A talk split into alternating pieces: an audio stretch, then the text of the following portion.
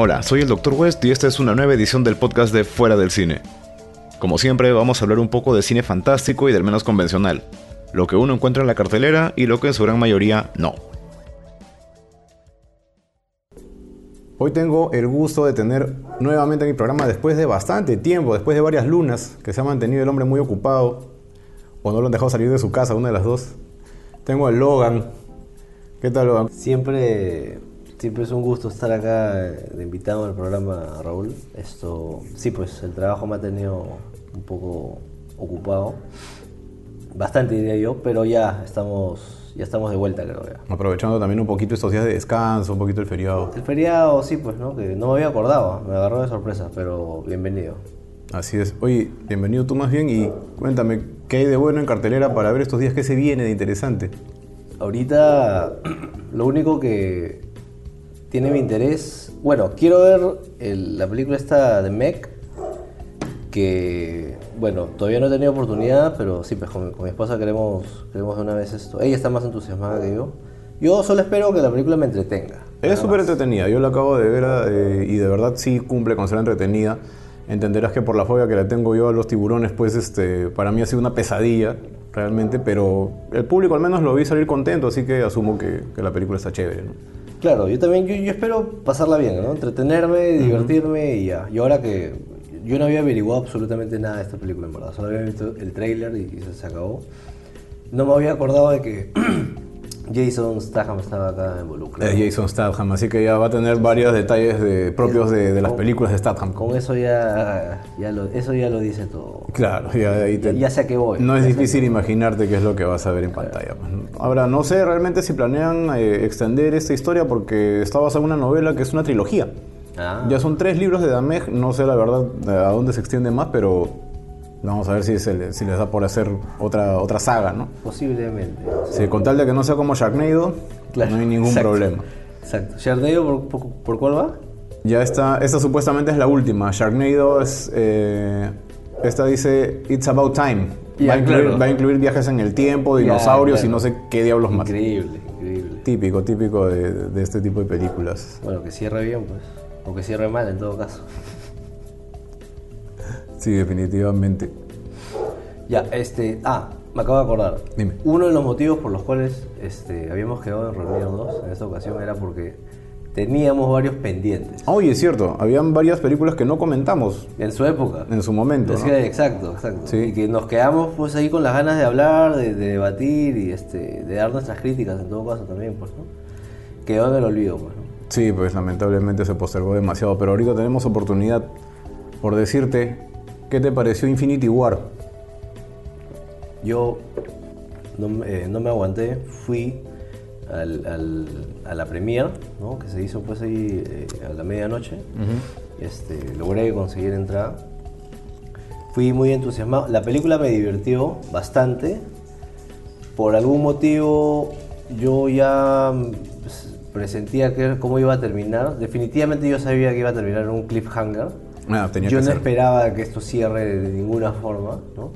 Y este, no, más bien no sé por qué el público sí, el público estaba, quedó sumamente sorprendido, no sé por qué, pero bueno. Bueno, es el mismo fenómeno que pasó también con El Señor de los Anillos, ¿no? Que toda la gente pensó que, que la comunidad del anillo debía terminar de otra forma Ajá. y creo que no les explicaron que, que eran por lo menos tres partes. Claro, Aquí Infinity War desde que se diseñó, se creó como una película en dos partes. Exacto, sí. Es más, iba a ser una película parte 1 y parte 2. Exacto, iba a ser Infinity War parte 1 y parte 2 y ahora ya pues eh, decidieron cambiarle el título. No sé, dicen por ahí los rusos de que cuando revelen el título de la nueva película va, va a generar un montón de conmoción, que no, no saben cómo va a reaccionar el público, de qué es lo que van a ver.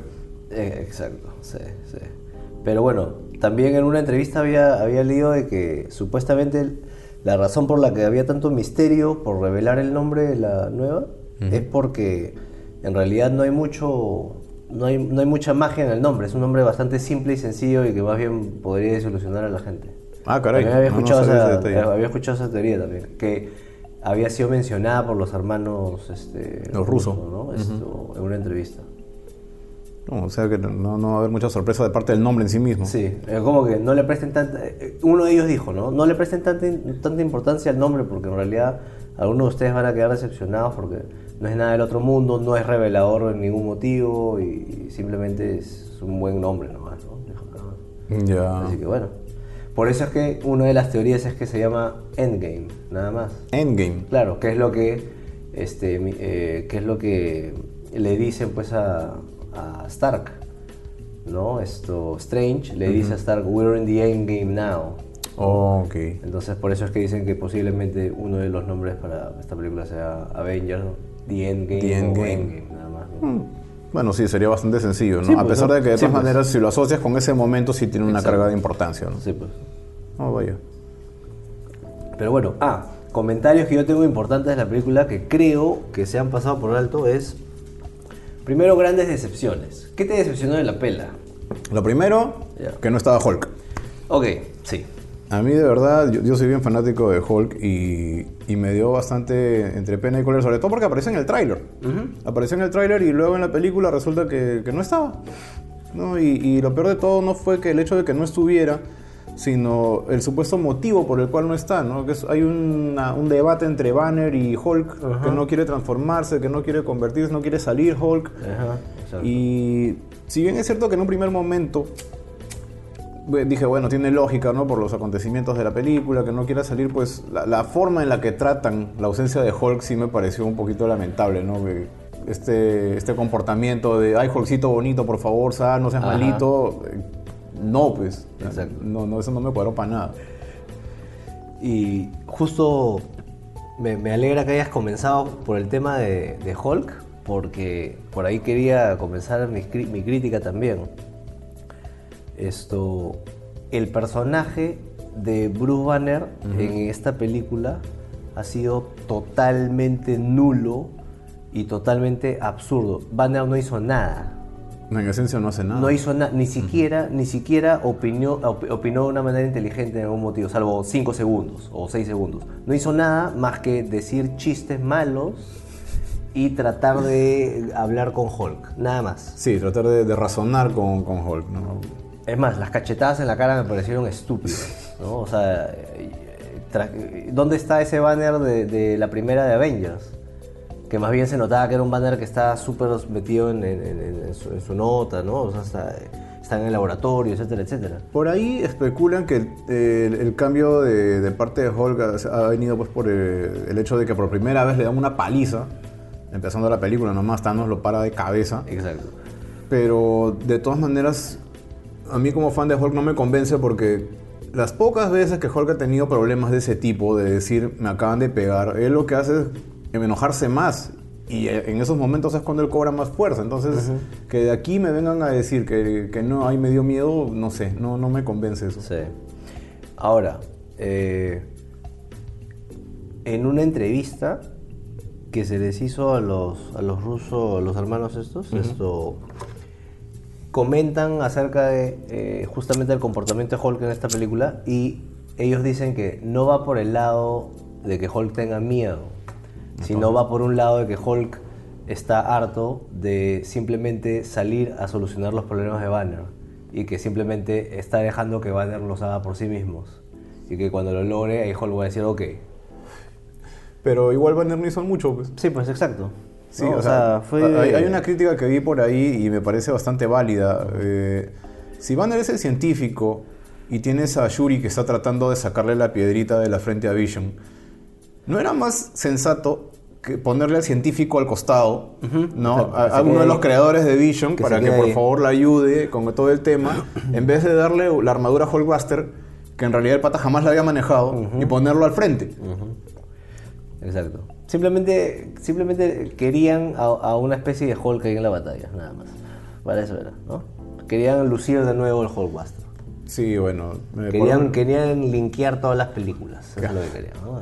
Por un lado, obviamente, la presencia de Hulkbuster en, en cualquier eh, entorno, en cualquier película, de hecho que llama la atención, pues, ¿no? es súper chévere ver una armadura de ese tamaño. Claro. Claro. Pero otro, otro detalle que también no me cuadro es que se nota que los, parece que el presupuesto se les acabó en determinado momento porque los efectos de Hulk, o sea, mejor dicho, de, de Banner dentro de la Hulkbuster, en determinados momentos de verdad que se ven bastante mal. Sí, o sea, en comparación, después de toda la, la calidad, el despliegue tecnológico que han tenido para los demás efectos y trajes y todo lo demás, ver eh, que se superpone notoriamente la cara de, de- de Bruce Banner encima del traje de Hulkbuster es, es Sí, notorio. sí. Es bien notorio. Sí. Es verdad, es verdad. Y, y y se ve bastante falso. No, no me Sí, gustó pues. para nada también. Sí. Espero que por lo menos eso lo, ahí tienen algo importante que corregir, ya sea para futuras ediciones o, o para la siguiente película. Tienen que poner más cuidado en ese detalle. Ajá. Yo creo que la gente, el, el público le ha dado demasiado, demasiada importancia a, a personajes que no hicieron ni mierda en esta película.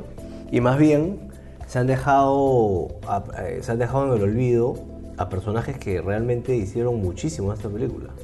Y acá es donde venía, este, acá es donde venía mi observación. A ver.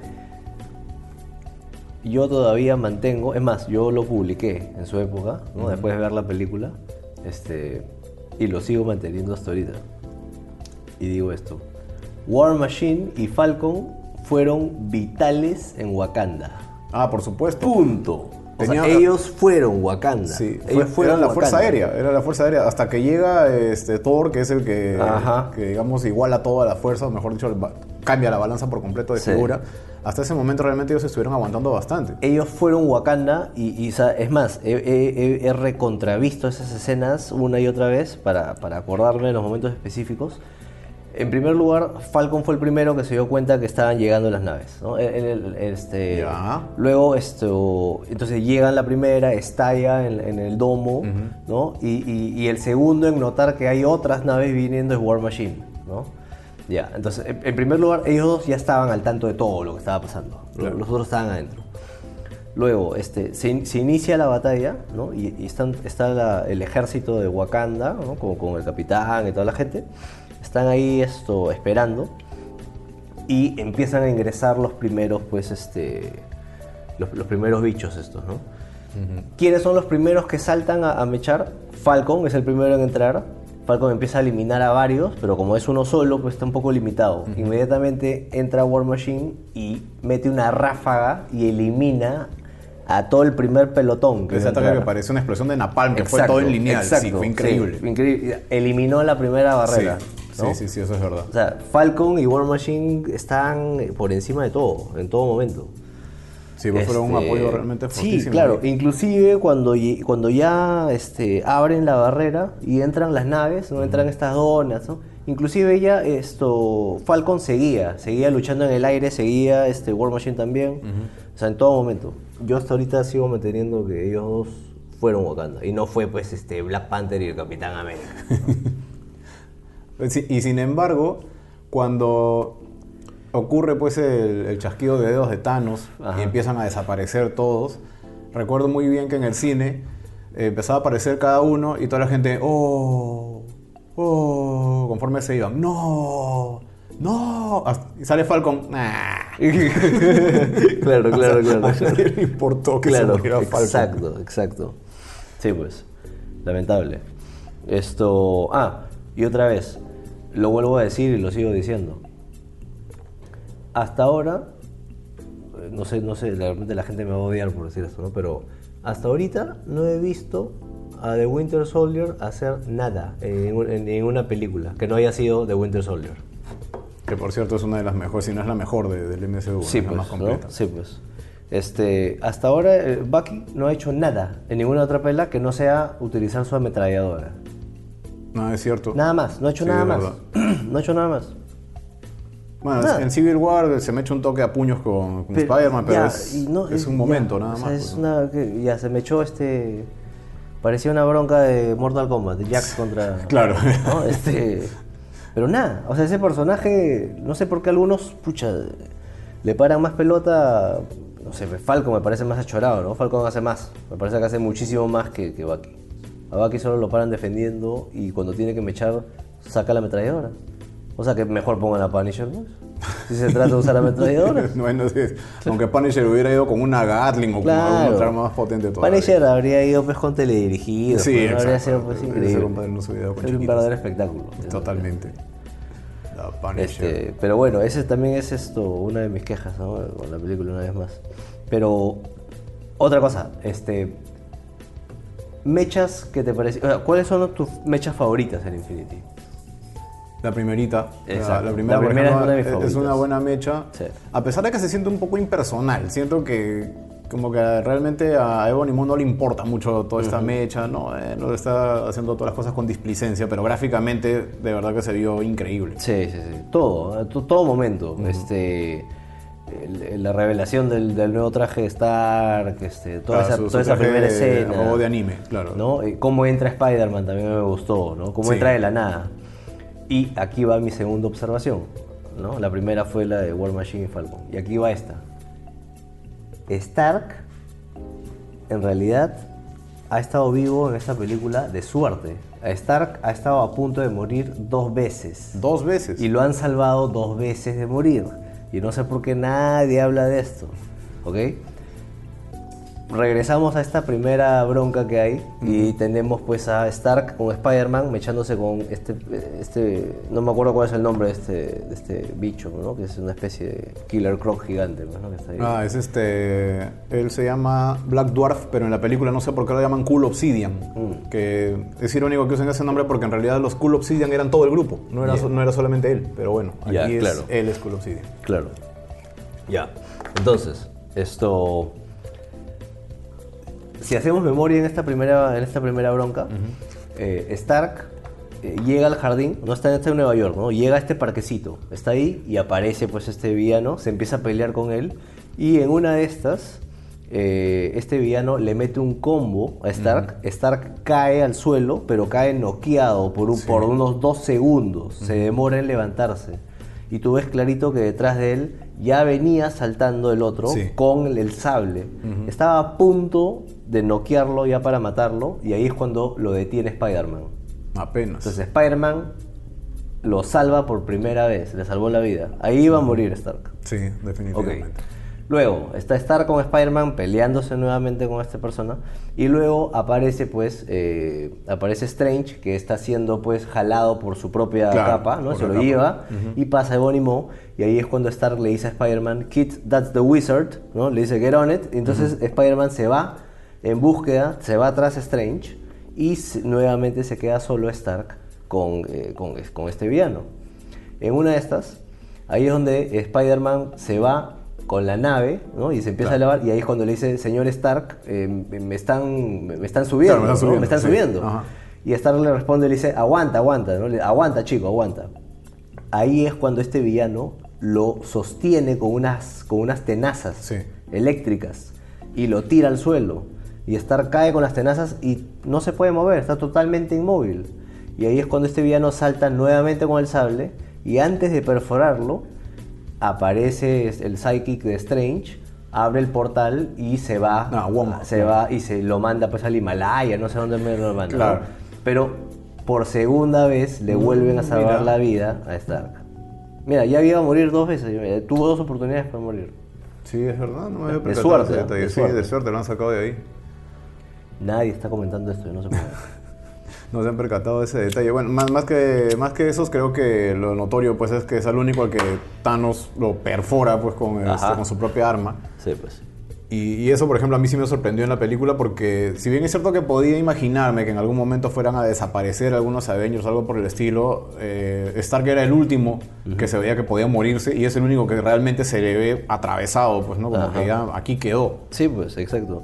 Fue una escena que también me, me gustó, ¿no? Fue una escena bastante dura, ¿no? Este, ver cómo el, el- su traje poco a poco se iba desintegrando Sí. porque iba, iba perdiendo ¿no? la materia prima, creo, ¿no? Claro, lo- Los lo- nanobots los nanobots esos. esos ya se, se empezaban a dispersar y no le quedaba de otra. Claro. Esto, lo que me gustó bastante fue algunos grupitos que se formaron. Claro. Me, enca- me encantó este, me encantó este grupo de Thor con Raccoon y, y Groot. Me pareció genial, me pareció genial. Fue de mis favoritos, ¿no? definitivamente. Fue súper divertido. Yo creo que los tres iban juntos, perfecto. ¿no? Este, me pareció bien bacán que Groot sea adolescente en esta película. También creo que me pareció genial, súper divertido. El hecho de que él haya sido el que este, que- sirvió como... Claro, él es la unión, pues, para- es la unión para, para el martillo, pues, ¿no? Para este el- nuevo martillo hacha que en realidad este, creo que es Stormbreaker el nombre. Eh, es una referencia pues a Beta Ray Bill porque esa, esa arma no es de Thor, es un arma de Beta Ray Bill. Exacto. Y, Que sale, y pues, ¿no? Es un cameo, Por ahí dicen que en una estatua aparece por ahí una cabeza de, su, de su raza, por lo En menos. Ragnarok, creo, Ah, ¿no? claro, en Ragnarok aparece eso, sí. Y bueno, y, y otra referencia más es el hecho de que se le ve pues a Groot levantando el martillo de Thor literalmente y Ajá. En algún momento en los cómics él de verdad levanta el martillo y toma los poderes de Thor. Ahí lo llaman Thrut. Truth. Buenazo. Este, Raccoon también, como siempre, un mate Ah, tremendo. siempre sí, es un mate. Personajazo, tremendo. Raccoon jamás, jamás decepciona. Este, esta dupla, una vez más, de Drax con Mantis también, este, buenísima, buenísima. En todo momento, en todo momento, me pareció genial. Yo todavía no entiendo en qué momento Drax pasó de ser el, el renegón a ser uno de los personajes cómicos. No, de- en la segunda película de Guardianes él ya estaba con una actitud bastante distinta. Puedo entender la convivencia con, con los demás guardianes, ¿no? Pucha, imagínate, el hecho de tener a alguien a Raccoon al costado durante todo el día, de hecho que te, te influye en la personalidad también. Claro, claro. Y, y ahora pues el pata está convencido de que es invisible, Ajá, que, exacto. que se mimetiza con el fondo, ¿no? Nadie lo ve y, y Mantis siempre lo cancela, pues. Exacto, sí. Esto. Después fue una, toda una sorpresa, pues, lo de. Lo de volver a ver a Red Skull. No me lo esperaba, pero sí, conecta, conecta con la, conecta con la película, con la original, ¿no? El Capitán América. Claro, a pesar de que en teoría ese es otro personaje. Eh, originalmente el custodio de esa gema es otro personaje que también se ve como, como lo muestran ahí justamente Red Skull, ¿no? Con la capucha, medio cadavérico. No sé si es la parca en sí misma o una entidad similar, pero sé que hay otro personaje ahí. Claro, claro, claro, sí. Lo que algunos me decían es este, si la chamba de Red Skull era custodiar la gema y la gema ya se, se la llevó Thanos, quiere decir que se ha quedado desempleado. claro. Y que ya no fue Hugo Weaving esta vez, pues, ¿no? No, fue otro, fue otro Sí, actor. sí. Una lástima, me habría gustado escuchar a Hugo Weaving, ¿no? Aunque está diciendo Mr. Anderson. Oye, a pesar de eso, yo creo que eh, Red Skull fue un villano muy mal utilizado. Eh, creo que no cumplió ni la quinta parte de lo que yo esperaba. de Para todo lo Red que yo había estado acostumbrado a leer de Red Skull en mi infancia, Claro. ¿no? Eh, se pudo haber hecho muchísimo más. Sí, por todos lados tú lo ves como uno de los villanos más, eh, digamos, omnipresentes, ¿no? Junto con varios que también son comunes para todos los personajes de- del universo Marvel. Red Skull es uno de ellos. Sí, pues, Un montón de, de personajes lo han enfrentado y sin embargo, pues aquí desapareció en, en su primera película. Exacto. También me pareció súper, súper buena esta primera aparición del capitán. Me gustó cuando entra el capitán. ¿no? Me gustó esta primera pelea que hay ahí en esta estación del tren. Y esto y después de eso el capitán ya pasó a un personaje ahí nomás. ¿eh? Pasó a estar ahí en el background. No hizo mucho. En Wakanda tampoco hizo mucho. Lo interesante de esa bronca es que son 4 contra 2. ¿no? Están ahí Próxima y. este, ¿Cómo se llama el otro? El. Corvus Glaive. Y lo simpático es que mucha gente se queja de que cómo es posible que patas sin superpoderes la hayan ganado, ¿no? Porque ahí se lo, se lo mecha la, la Black Widow, el Capitán, Falcon, que, ¿de dónde, no? Y es que resulta que el detalle está en que tanto Próxima como, como Corvus no es que tengan superpoderes, sus poderes están en, en las armas que usan. Entonces, si sabes mechar con ellos eh, a cuerpo a cuerpo, pues les puedes, Exacto. les puedes ganar, Exacto, ¿no? es sí, viable. Sí. Dicho sea de paso, me encantó el diseño que le hicieron del vestuario y la pinta a Próximos Midnight. Ah, sí. Sí, me pareció buenísimo. Es, es bien distinto en realidad al cómic, ¿eh? Sí. Es bien, bien diferente. Pero sí, con, con- con- con las pintas creo que hicieron un buen trabajo. El diseño en general ha estado bien atractivo, bien chévere. Eh, también pitean por ahí de que Thanos estuvo muy poco tiempo con la armadura, pero en realidad Thanos no es que dependa de esa armadura, ¿no? A él no, no le va, no lo hace ni más ni menos. A mí me dijeron que en la última escena de la película, cuando puedes ver a Thanos pues ahí sentado en su, en su chakra, pues, ¿no? este, puedes ver que está el espantapájaros con su armadura. Con la armadura, claro. Y efectivamente sí, pues está ahí. Sí, en, en los cómics sí lo, lo utiliza como espantapájaros. Ajá, sí, exacto. Sí, eso también fue simpático de parte de, de la forma en la que mostraron a Thanos, ¿no? Que realmente ves varios aspectos de- del villano y no es el villano tradicional, pues, ¿no? Es, es muy diferente. El pata ha pasado por, por muchas cosas, tiene, tiene personalidad, tiene actitudes muy distintas y su interés no es ser malo por ser malo, ¿no? Exacto. Él simplemente eh, tiene, quiere hacer lo que él piensa que nadie va a hacer. Él es el, el único que puede hacerlo. Sí, pues si se lo echa a la espalda, ¿no? Y eso lo vemos en, en esa escena que me encantó, por cierto, y me pareció súper conmovedora cuando él ve a una Gamora niña que le pregunta, Ah, ¿y lo hiciste? Y él dice, sí. ¿Y qué te costó? Todo. Y, él- y se nota que el pata la ha sufrido. Claro. O sea, que le ha dolido a él la muerte de, de- de la mitad de, los seres vivientes de la galaxia. Exacto. No, muy, muy bien trabajado ese Thanos. Sí, sí, sí. Eso sí, también. El Thanos me pareció un personaje súper interesante en esta película. Me gustó bastante. Siempre estaba un paso más adelante, en todo momento. ¿no? Y es Brolin también, pues, ¿no? Es el amigo Cable. Es el amigo Cable. Y Deadpool también, pues. Deadpool también, Deadpool Deadpool no hemos 2. comentado y quedó. Y la vimos por separado y Así nunca tuvimos la oportunidad de juntarnos a, a conversar de la película. A mí me gustó, sí, me gustó. Esto, ahora, más que la primera, aún no estoy seguro. Yo te diría que no. Disfruté más la primera. Eh, La Pero- primera es un vacilón total, pues, ¿no? Aparte es el factor sorpresa que siempre tiene, ¿no? El hecho de ver este héroe tan distinto a todo lo que nos tienen acostumbrados a mostrarnos en, en cine. Ujú, Sí. Pero me gustó el hecho de que trataron de siempre mantener al personaje al límite, ¿no? Entonces me gustó el hecho de que eh, la, eh, la película realmente trata acerca de que la esposa muere, ¿no? La- Claro. La, la- la novia, perdón, ¿no? la, la novia muere y, este, y él tiene que afrontar eso. Entonces es algo que la gente no se esperaba. Después de eso, esto me gustó, me gustó cómo llevaron al personaje y, y leí, pues tuve la oportunidad de leer una entrevista que le hacen a, a Ryan Reynolds y él, él comenta que en un principio la idea original de la película era que la, la- que la esposa esté viva y que más bien él iba, a ten- él iba a llevar la película con su hijo. Él iba a tener un hijo en la película. Ah, sí. Sí, pero luego él llegó a la conclusión de que Deadpool funciona mejor cuando le quitas las cosas. Ya, sí, Entonces bueno. por eso es que él deci- por eso es que se, bueno, se tomó la decisión de quitarle a la- a- al amor de su vida, pues en todo caso, ¿no? Ah, man, ya. Sí. Iba por ahí la cuestión. Exacto, sí. Así que me, me- me gustó ese aspecto, ¿no? Y como, como ves que la primera mitad de la película básicamente es verlo a él cómo está lidiando con eso, ¿no? Con la pérdida. Claro. Eh, Eso, más, más que nada, ¿no? Esto, y sí, pues tiene razón. Me, me gusta cómo la primera película es acerca de el amor, la segunda película es acerca de la familia. Claro. ¿no? Y lo deja bien Sí, marcado, Sí, son ¿no? temas bien, bien bien marcado. marcados en ambas películas, sí, es cierto. Esto, bien, ¿no? Y claro, las chiquitas que le, que le van metiendo a Hugh Jackman también siempre son bienvenidas, Incluyendo las escenas post-créditos. incluyendo las escenas post créditos.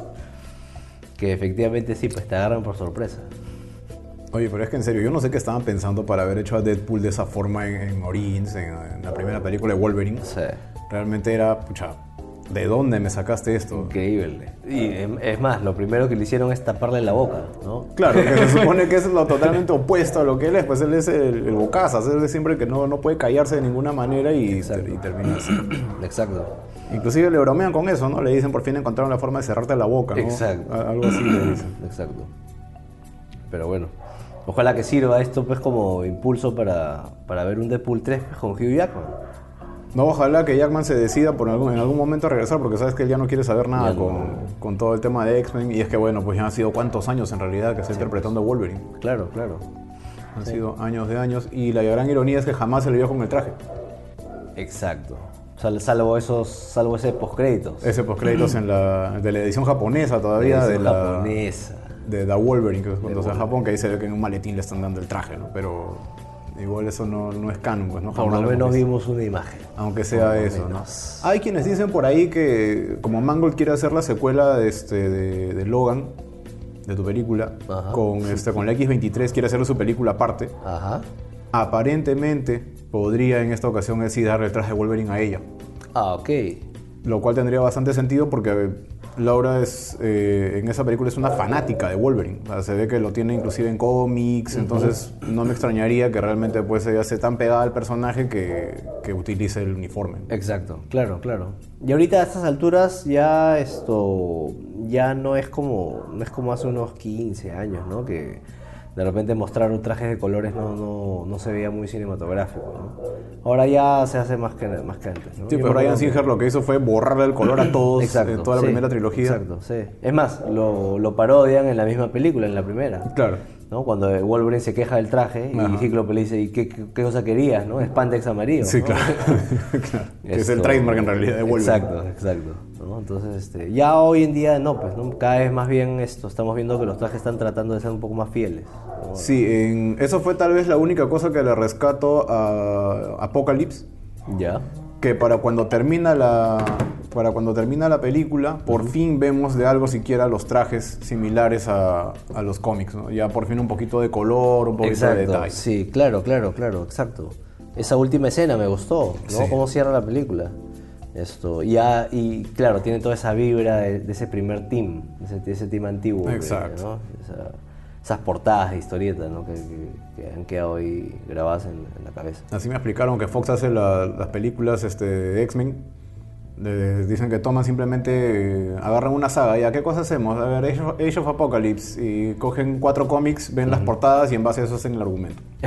Esa es su mecánica para trabajar el argumento. No los leen, solamente ven las carátulas. Claro, claro. Esto, sorpresas de Deadpool. Ah, eh, Bueno, Juggernaut. pues, Juggernaut, Buenísimo. que ¿ah? se ve increíble realmente, por fin Lo reivindicaron, redimieron lo a reivindicaron. Porque en serio que el que se ve en X-Men 3, dos cosas, desperdiciaron el personaje y desperdiciaron a Vinnie Jones, A Vinnie Jones. que estaba actuando como, como Juggernaut. I'm the Juggernaut, bitch. Claro, ¿de dónde? ¿Cuándo hablaba así Juggernaut? malísimo, pues, malísimo. Sí, no, y esa vaina, y ese casco no me hace ver más guapo. Exacto. Es gracioso, sí, pues. Claro. No seas malo. Ya, este, este Juggernaut sí se vio genial. Buenísimo, ¿no? Lo primero, you in half. ¿no? Claro. Y de arranque nomás lo parten en dos. Buenísimo, Tremendo. buenísimo. Lo reivindicaron totalmente. Y cayó como sorpresa, pues, ¿no? Sí, de paso así la película demuestra también pues que no hay que tener miedo de mostrar a los superhéroes como, como realmente se ven en los cómics, ¿no? No, no- no hay ningún problema con eso. Claro, claro, exacto. O sea, por- toda la X-Force creo que se vio bien, lució bastante bien. Sí, este, claro, por supuesto. X-Force, claro. X-Force. Esto. Me agarró por sorpresa el hecho de que todos. De que todos, este. La gran mayoría, pues, ¿no? De X-Force mancara, ni bien llegara. Ni bien tocar a tierra. Eh, Vanisher. No, de Vanish. Vanisher que no me había dado cuenta que era Brad Pitt hasta después. Ah, sí. Claro, era Brad Pitt. no, y este, logré ver pues, después los, las, las imágenes. Y efectivamente, hay un detrás de cámaras ahí en YouTube que, que he estado viendo últimamente. Esto, mate de risa también, ¿no? Esto. eh, Peter. Claro.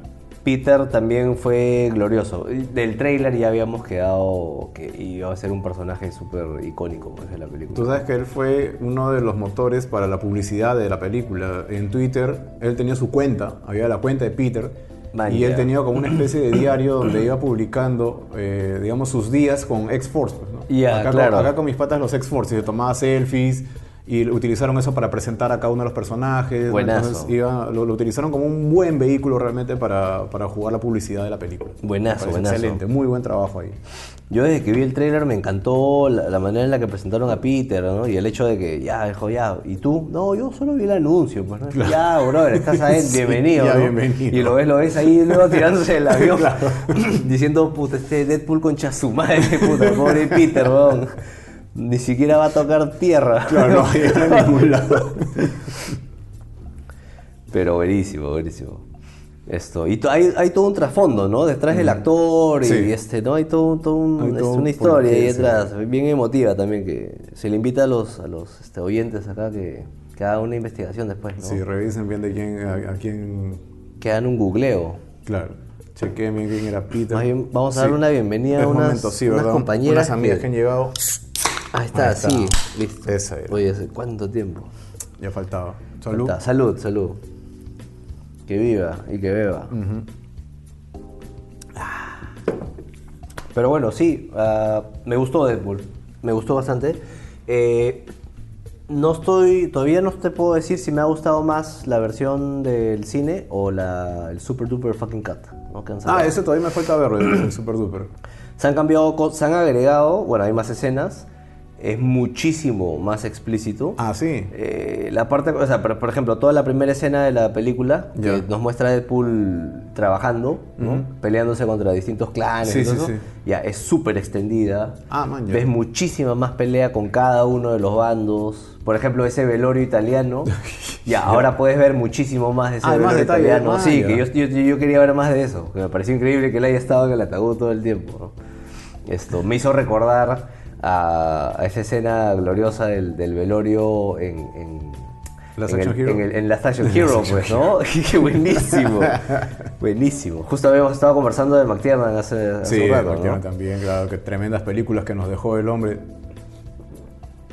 Empezando Esto- por esa, por las Action Hero, que aunque mucha gente le, le da con palo a la película, a mí me encantó. A mí me parece una, una peliculaza. Sí, genial. Esto buenísimo. es una película súper, súper entretenida, cargada de acción para toda la familia.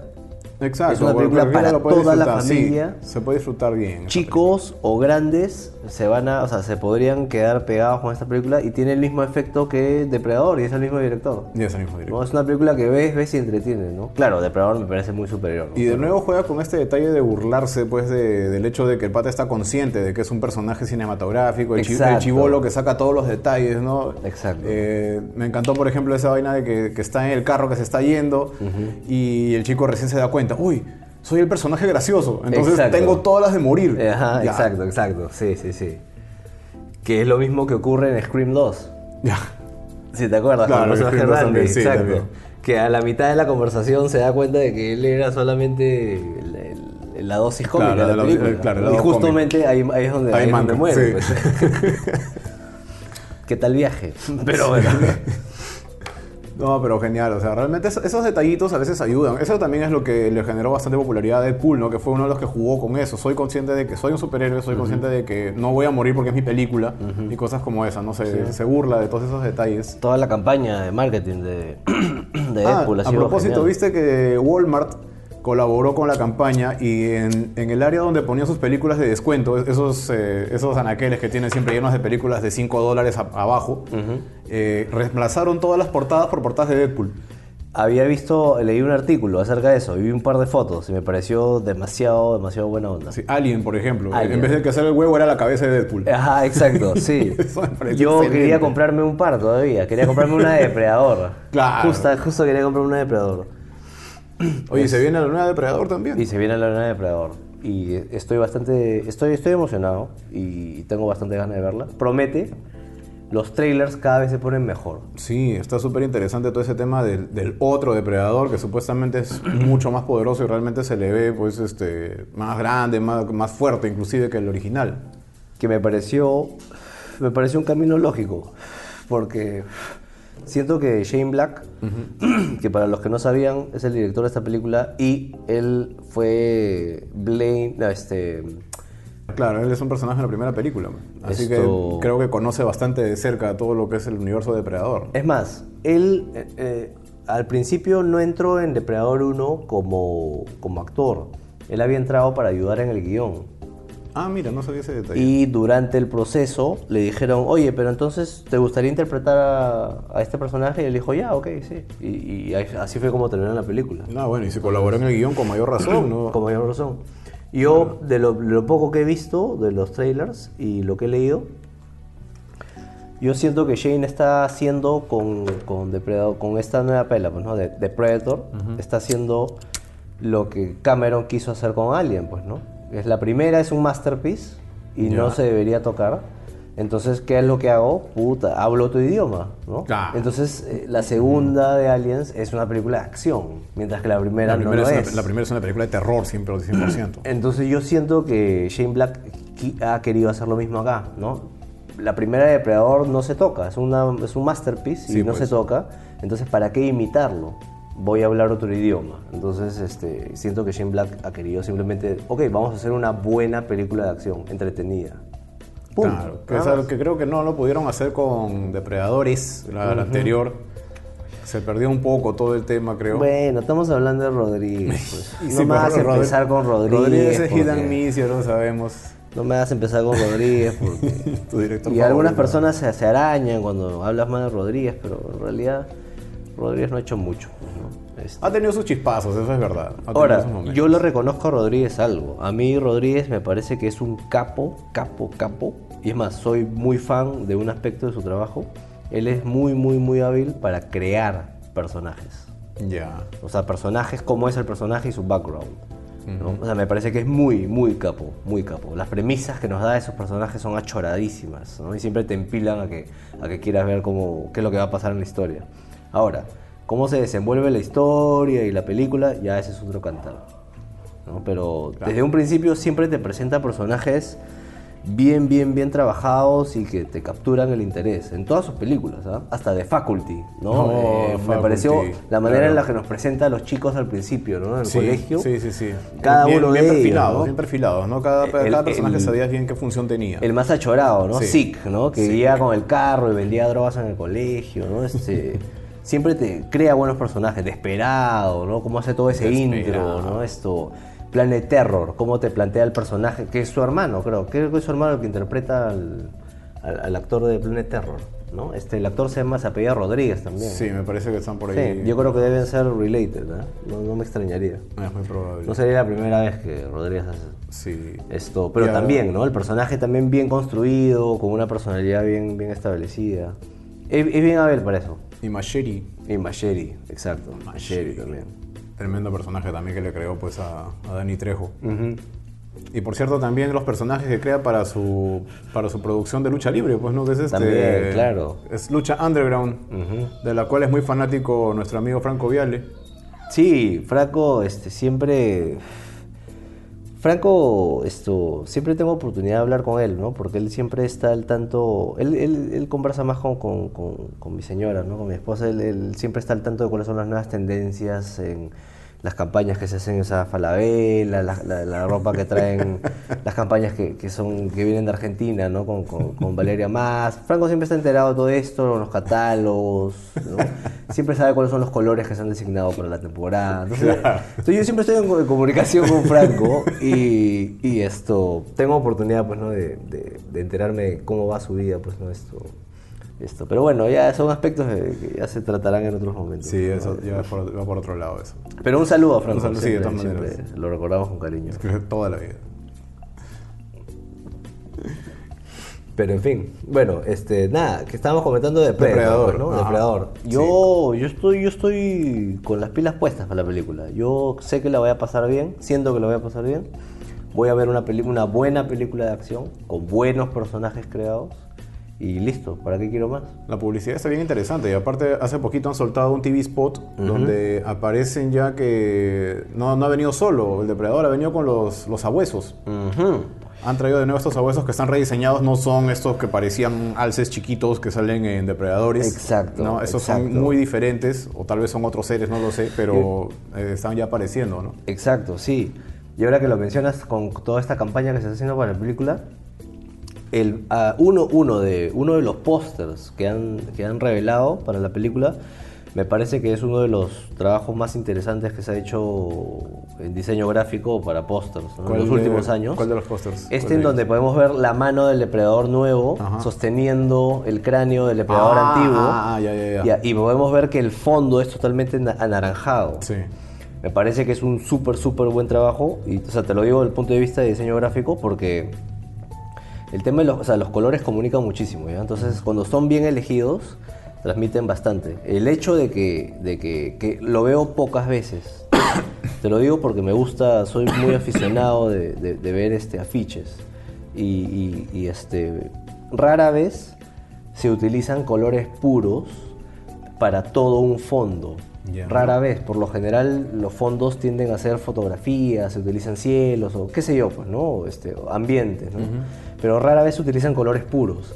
Y eh, el hecho de que haber visto este, este nuevo póster de, de- de- de Predator, pues, ¿no? Con este fondo anaranjado es súper, súper imponente. Me hace recordar, definitivamente este póster ha quedado en mi memoria. Voy a tratar de conseguirlo, ¿no? Y, y lo primero que hace es traer a mi memoria uno de los afiches que, que me motivó a estudiar la carrera de diseño gráfico y es el afiche para la película The Lost Boys. Ah, que si claro. recordamos es un súper, súper afiche, muy bien, muy bien diseñado. Muy bien diseñado. Este clásico y- del fondo rojo con los chicos adelante. Los chicos blanco y adelante negro. en blanco y En negro. ¿no? Blanco y negro. Y luego tienes todo este fondo totalmente rojo. No es un cielo rojo, no es una ciudad roja, no, es un fondo totalmente rojo. ¿no? Y es un, es un rojo encendido. Sí. Lo cual no hace otra cosa más que traerte a la mente pues eh, to- toda esta violencia que vas a ver, ¿no? toda esta sangre que vas a ver este, que, que vas a ver en la película. Es una joya perdida, de verdad, este, de los Boys. Creo que no le han dado la apreciación que se merece realmente esa película. Para nada, es una de mis películas favoritas de vampiros. Es mi película favorita de vampiros, creo yo. Este, y me atrevería a decir, es una de estas películas que plantea por primera vez esta idea, este- esta idea nueva de, oye, ¿por qué no hacemos que los vampiros sean jóvenes en lugar de- del clásico hombre seductor? Claro, ¿no? claro, claro. Antes de eso teníamos pues a gente que, que supuestamente ha vivido miles de años, eh, tiene las costumbres antiguas. Y bueno, también todos los vampiros que hemos visto han sido pues adultos, ya bien entrados en años y, y con una mentalidad diferente, ¿no? Aquí eran un grupo de pandilleros, básicamente. Exacto, era como que la pregunta de, espérate, si fueras vampiro, ¿qué edad sería la mejor? Dices, ¿cuál, cuál, cuál, cuál es la mejor? Pues sería ser adolescente, pues, ¿no? O sea, ¿qué mejor ser un adolescente y vampiro? Claro. O sea, la promesa, o sea, la promesa de ser joven eternamente y nunca morir, ¿no? O sea, eternamente y o sea, estar de juerga todo el día, ¿no? O sea, perdón, todo el día no, toda la noche. Toda la noche, caso, toda la ¿no? noche. ¿No? Y eso es lo que se plantea en esta película, me pareció súper innovador. Y ese concepto después fue heredado pues a otras producciones ya más actuales. Creo que tal vez la que se ha, la que se ha valido más de, de esa temática ha sido Buffy la Cazavampiros, ¿no? Que, Donde básicamente es toda una serie de vampiros juvenil, netamente. Exacto, exacto, claro, claro.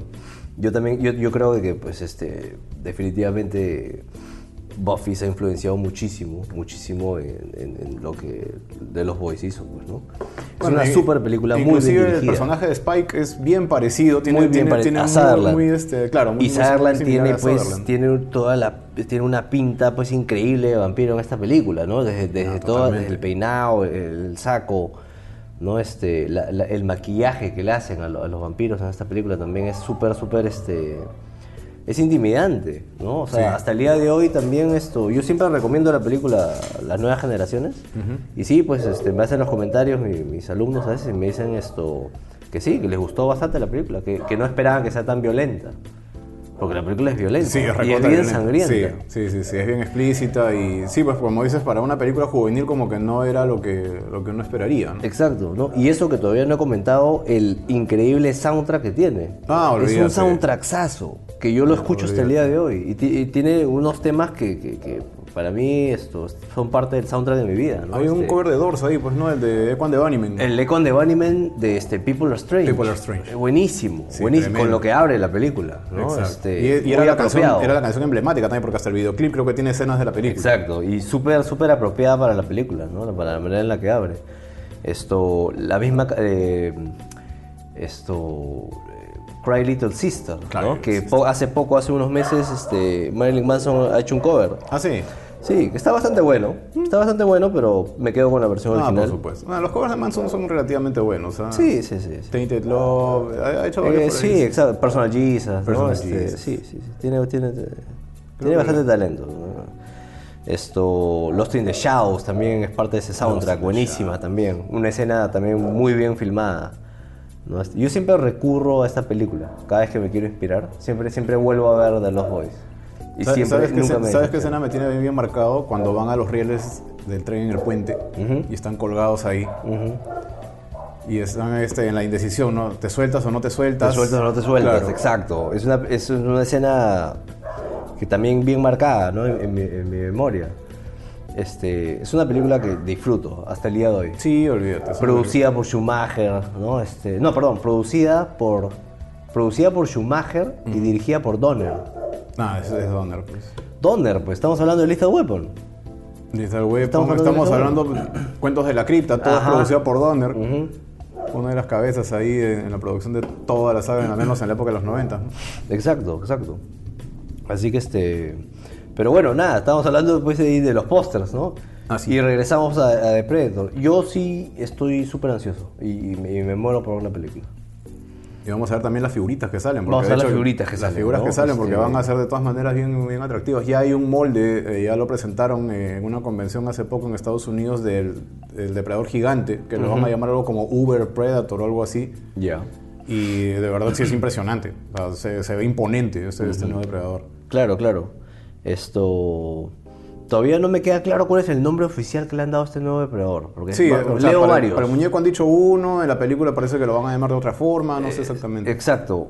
Yo había leído Ultimate Predator. ¿no? Luego había, hablado- eh, había leído este Ultimate Hunter. No, no, este, no me, no me queda claro, pero bueno, habrá que esperar a, a ver qué sale. Y al otro, al que supuestamente es más débil, entre comillas, eh, le han puesto algo como Fugitive. Fugitive, Ah, ¿no? Supuestamente se ha escapado. Fugitive Predator, sí.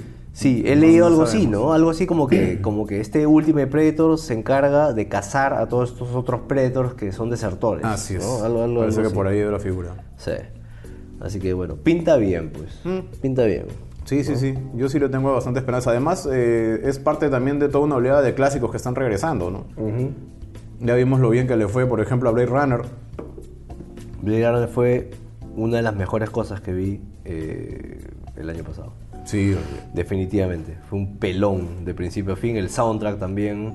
No fue Vangelis, pues, pero estuvo genial. Sí, el soundtrack estuvo también muy bien estuvo trabajado. increíble. Es una de esas películas, como le dije a, mi amigo Julio, eh, que de verdad a veces no sé si la he visto o la he soñado, porque la estética que tiene es tan onírica Sí, que exacto, de verdad exacto. me deja que pensar demasiadas cosas. Hay muchas escenas que se te quedan grabadas. Sí.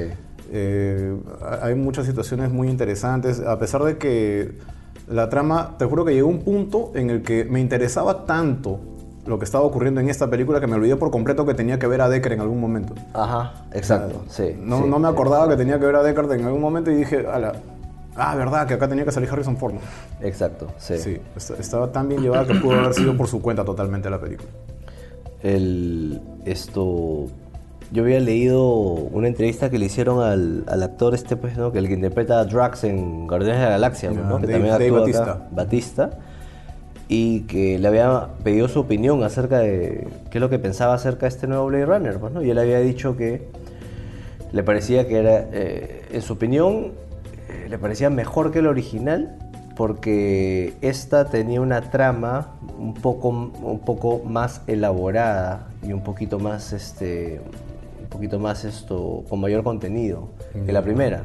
Entonces cuando lo leí, lo leí antes de ver la película. Me pareció un poquito soberbio. Dije, oh, no te pases, pues, ¿no? Claro. Pero luego, después de ver la película, entendí perfectamente por qué hizo ese comentario. Efectivamente, la trama es, tiene más contenido, tiene un significado un poquito mayor que la primera. ¿No? La segunda trata acerca de un paso más en la evolución de, de- de los replicants. ¿no? Sí, totalmente. Y, y- y toca, to- toca temas un poquito más trascendentales. Entonces, tampoco me pareció muy descabellado el comentario de, de Batista. Claro, es, es creíble que a él le pueda haber parecido superior, ¿no? Claro. Fueron hechas en épocas distintas también. Y lo que me gustó es que se dieron el lujo de hacer una película de ciencia ficción dura. O sea, esto no era el quinto elemento con harta acción y todo lo demás, sino que realmente buscaba que explorar toda esta naturaleza pues, de los replicants y cómo podían evolucionar, como dices. Exacto, sí. Sí, sí, sí. Tú sabes que en la, en- en la sala a la que fui hubo gente que se fue. Porque escuchaban, yo he escuchado comentarios a, a mi alrededor y decían, oye, esto está aburrido. Ah, y, y vi tres, clásico. cuatro personas que se pararon de la sala y se fueron. Claro, Wakanda Forever. Eh, Wak- Claro. Wakanda Forever. Claro. Sí, eso, eso me da a entender que, bueno, la intención de la película no es que esté distribuida a todo el público. Creo que por eso también pecó un poco de impopular, al menos acá. Si bien Sí. es cierto que, que le han dado el reconocimiento del caso por los logros que tiene, la trama y todo lo demás, pues a nivel popular muy poca gente se ha pegado con Blade Runner al, a No ese es punto. lo que la gente, no es lo que la gente estaba esperando, pues. No es lo que la gente quería tampoco de repente, ¿no? Mm, Probablemente. Ah, yo creo que hicieron un excelente trabajo. La segunda me parece una película genial. Masterpiece también. Sí. ¿no? Masterpiece también, definitivamente. Villeneuve ha hecho un excelente trabajo con la dirección. La fotografía es espectacular. No, Villeneuve es tremendo para esto. Bien merecido el Oscar a, a la dirección de arte, ¿no? Este, a la cinematografía que le dieron pues a Dickens. Y este, nada, súper satisfecho con Blade Runner, ¿no? Sí, no, y que Villeneuve esté a- haya estado a cargo me da tranquilidad para lo que se viene después con él, que es Duna. Con Dune, pues, ¿no? Que Claro. paso, ya, ya me imagino lo que va, con lo que va a ser eso, pues, ¿no? Imagínate, te puede- imagínate solamente por un momento que se dé el trabajo de tomar los modelos que hizo Jodorowsky Claro, para esa película que jamás se hizo exacto, exacto, y pueda lanzarlo por fin. exacto. Y por favor que utilice los diseños de Giger de nuevo. No, Los que tenía planeados para, Los para la originales. película, los originales. sí, pues.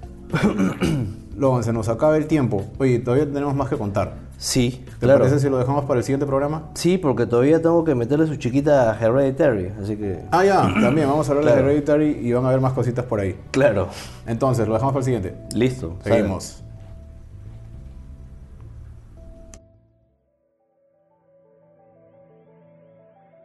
Ya lo saben, aprovechen para ir al cine, Y si no encuentran una película que les guste en cartelera, siempre hay otros medios para encontrarlas. Ya saben que pueden seguirnos en fuera del cine.com. Estamos también en Facebook como Fuera del Cine. También nos pueden encontrar en Twitter como arroba fuera del cine, al igual que en Instagram. Estamos en todos los medios de difusión de podcast, así como iVoox, iTunes y demás. Y vamos también en Sol Frecuencia Primera los martes y jueves a las 10 de la noche. Muchas gracias por compartir estos minutos con nosotros. Por mi parte eso es todo. Soy el Dr. West. Nos encontramos como siempre fuera del cine.